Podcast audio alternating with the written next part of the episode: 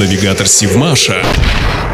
Здравствуйте! В эфире Севмаш и рубрика «День в истории» с Элиной Никулиной. 7 октября 2008 года Севмаша отбуксирована морская платформа МОС. Конструкция строилась для норвежской компании МОС Mosvold Platforms. Это уже вторая морская платформа, построенная на Севмаше для этого заказчика. Закладка конструкции состоялась 1 апреля 2007 года в цехе номер 55. Сборка и достройка платформы осуществлялись на третьей набережной предприятия.